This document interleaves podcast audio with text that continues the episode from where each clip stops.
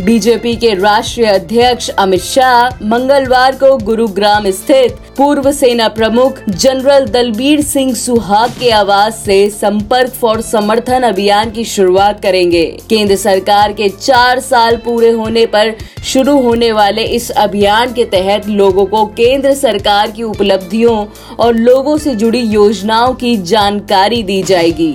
ऐसी तमाम खबरों के लिए सुनते रहिए देश की डोज हर रोज ओनली ऑन डोज ऐप।